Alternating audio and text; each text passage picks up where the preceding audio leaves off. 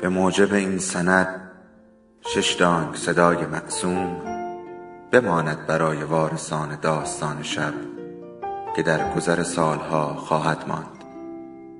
ارادتمند داستان شب.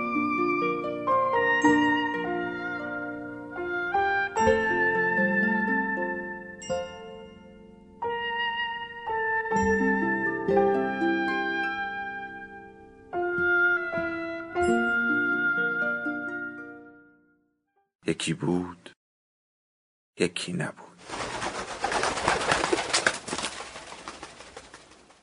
بیکاری چیز بسیار بدی است و سلام.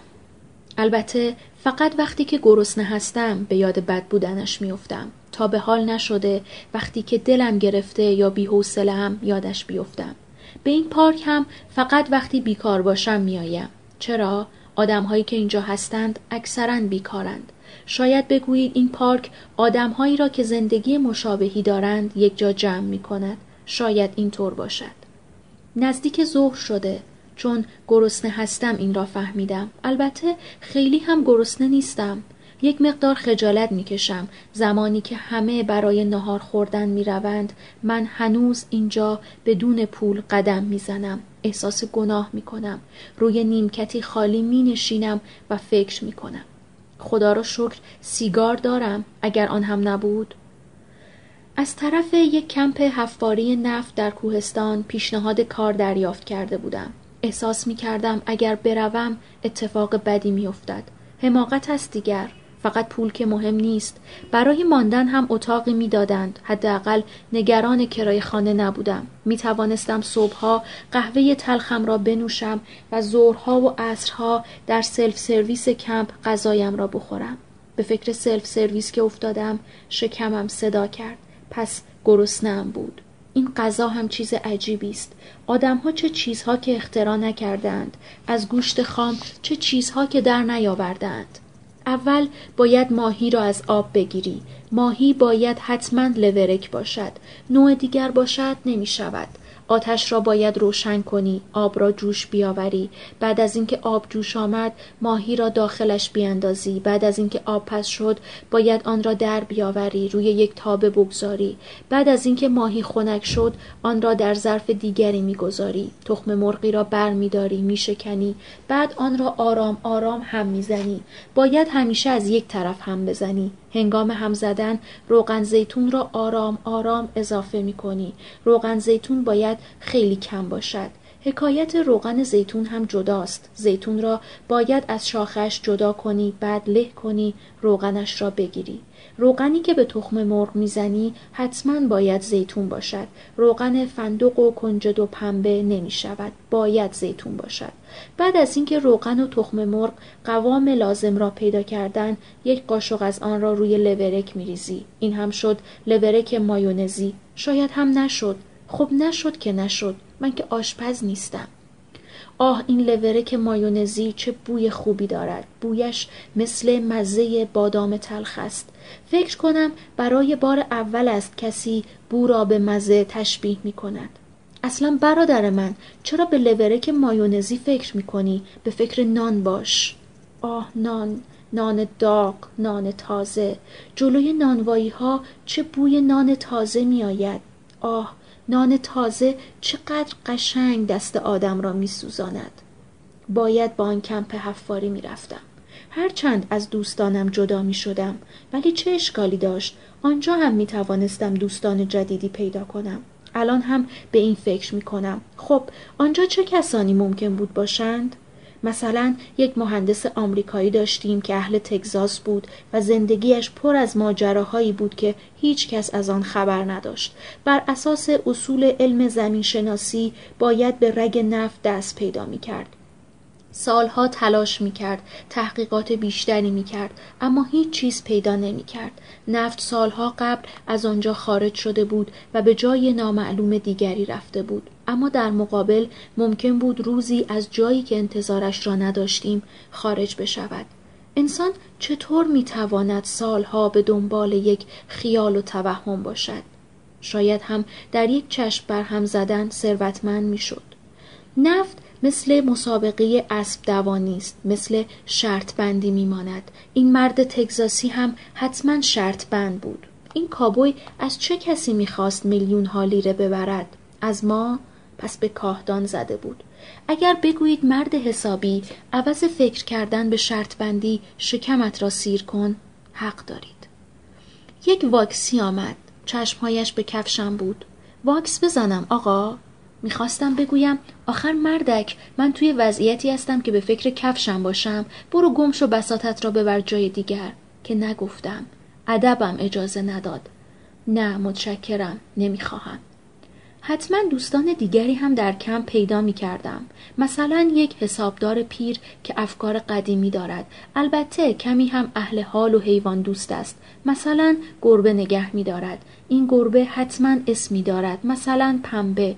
پس اسم خودش چه؟ اسم خودش هم آقا هم باشد. درست برخلاف آقا هم باید یک جوان مدرن و فرنگی هم در کمپ باشد. انگلیسی هم بلد باشد. برای لجبازی با آقا هم سگ نگه دارد. اسمش اردوان باشد. پس اسم سگش چه؟ برای لجبازی با آقا هم یک اسم فرنگی داشته باشد. اسم سگش رابینسون باشد.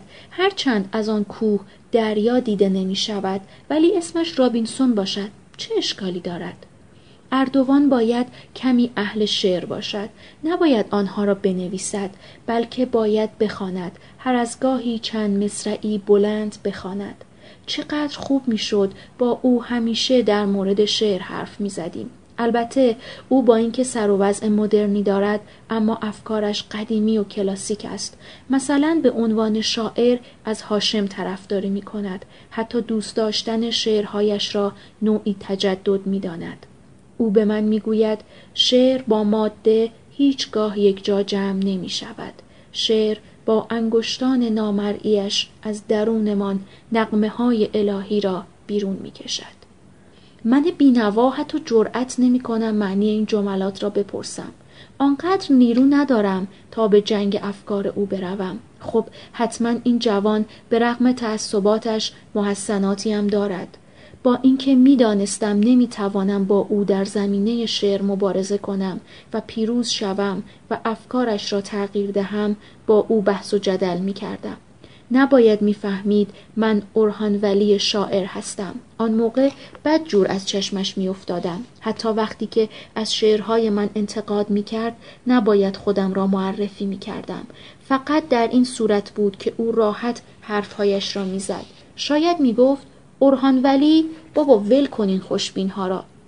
مگر آنها هم شاعرن حتی تو اروپا هم دوره این جور شعر گفتن سر آمده اگر توانستن یک شعر بنویسن یک شعر کامل با مصرع و وزن و قافیه وقتی شعر نمی نویسن چیکار می‌کنن؟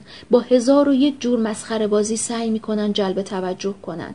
این جور کارها راحت است خیلی راحت در صورتی که هنر آنقدرها هم راحت نیست. چه اشکالی دارد اردوان از این حرفها بزند؟ بگذاریم خودش را خالی کند. من که نمیآیم در مقابل او در مورد شعر نظریه ردیف کنم. تازه به چه درد می‌خورد. حکمها از قبل صادر شدند از مقابلم یک دختر مرتب و آراسته با یک پسر جوان میگذرد. در دستشان یک پاکت است. پست شامی می‌خورند. موقع ناهار چرا پسته می‌خورید بروید ناهار بخورید. حالا که وقت پسته خوردن نیست. سقف اتاقهایمان از جنس روی است و تابستانها بسیار گرم می شود. در فضا بوی نفت پیچیده. اصرها حقوق روزانه کارگرهایی را که در برج مشغول کار هستند من پخش می کنم. بعد از غروب هوا کمی خنکتر می شود. در مقابل کوههای خاکستری به فکر فرو رفتن چقدر دلنشین است. شبها در تخت خوابهای آهنی تاشو می خوابیم. صبحها دختر سپید دندان شهموس مریم برایمان شیر می آورد. چند ماهی است که بدون آنکه دست زنی به زندگیمان بخورد زندگی می کنیم. مریم لباسهای کثیفمان را برای شستن می‌برد وقتی به مریم نگاه می کنم افکاری از ذهنم میگذرد اما محلشان نمی‌گذارم بعضی وقتها از شهر کامیون هایی می آیند. از راننده کامیون می‌پرسیم نامه داریم یا نه او هم می‌گوید نه می‌پرسیم آب آمده یا نه او هم می‌گوید نه. اسهال گرفته ایم دارو سفارش داده ایم اگر دارو نخوریم خوب نمی‌شویم.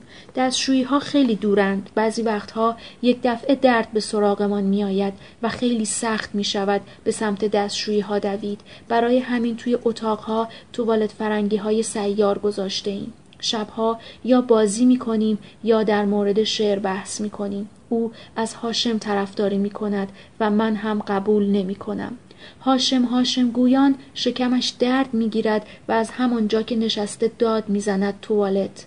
از شدت درد صورتش کبود می شود توالت را از زیر تخت بیرون می کشد و رویش می نشیند همان لحظه در صورتش آرامش عجیبی پیدا می شود راحت می شود و شکم درد چند لحظه قبل را فراموش می کند چشمهایش را به نقطه نامعلومی می دوزد و به فکر فرو می رود با یک مصرع تمام حرفهایش را خلاصه می کند.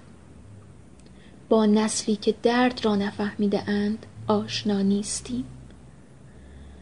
از روی نیمکتی که نشسته بودم بلند شدم. پارک کمی شلوغ شده بود. از مقابل نیمکت هایی که دیگران روی آن نشسته اند میگذرم تا به در خروجی برسم. هر کسی از چیزی حرف می‌زند وقتی از مقابلشان رد می‌شوم ناخواسته حرفهایشان را میشنوم فقط چند کلمه ای از حرفهایشان را یکی می‌گوید من طرفم رو می‌شناسم می‌دونم می‌خواد چه غلطی بکنه. رد می‌شوم. از نیمکت بعدی اینها را میشنوم. تا حکم انتقالیم امضا بشه. از هر نیمکت فقط چند کلمه در گوشم باقی میماند. مثل این است که یک فیلم را از نیمه با چشمهای بسته تماشا کنی. دوره سلطان حمید بهتر بود. قبل از اینکه کت رو برعکس کنم برادر. آنقدر ارز وارد کردن که این ارزانی دومین پنالتی و ناحق گرفته. اینجا کارمندای عادی باعث حزم غذا می شود. به بینیم بوی گوشت می خورد. خیال اوهام نیست بوی واقعی است. جایی کتلت سرخ می کنند. دیگر صداها را نمی شنوم. به اطرافم نگاه می کنم. این بو حتما دنبالش دودی دارد.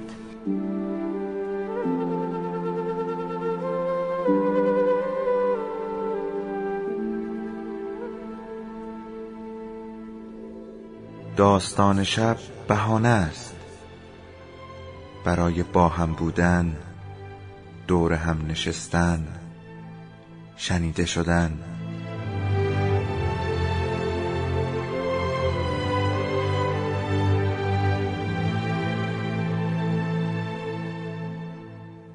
صدای افسانه ها رو میشنویم.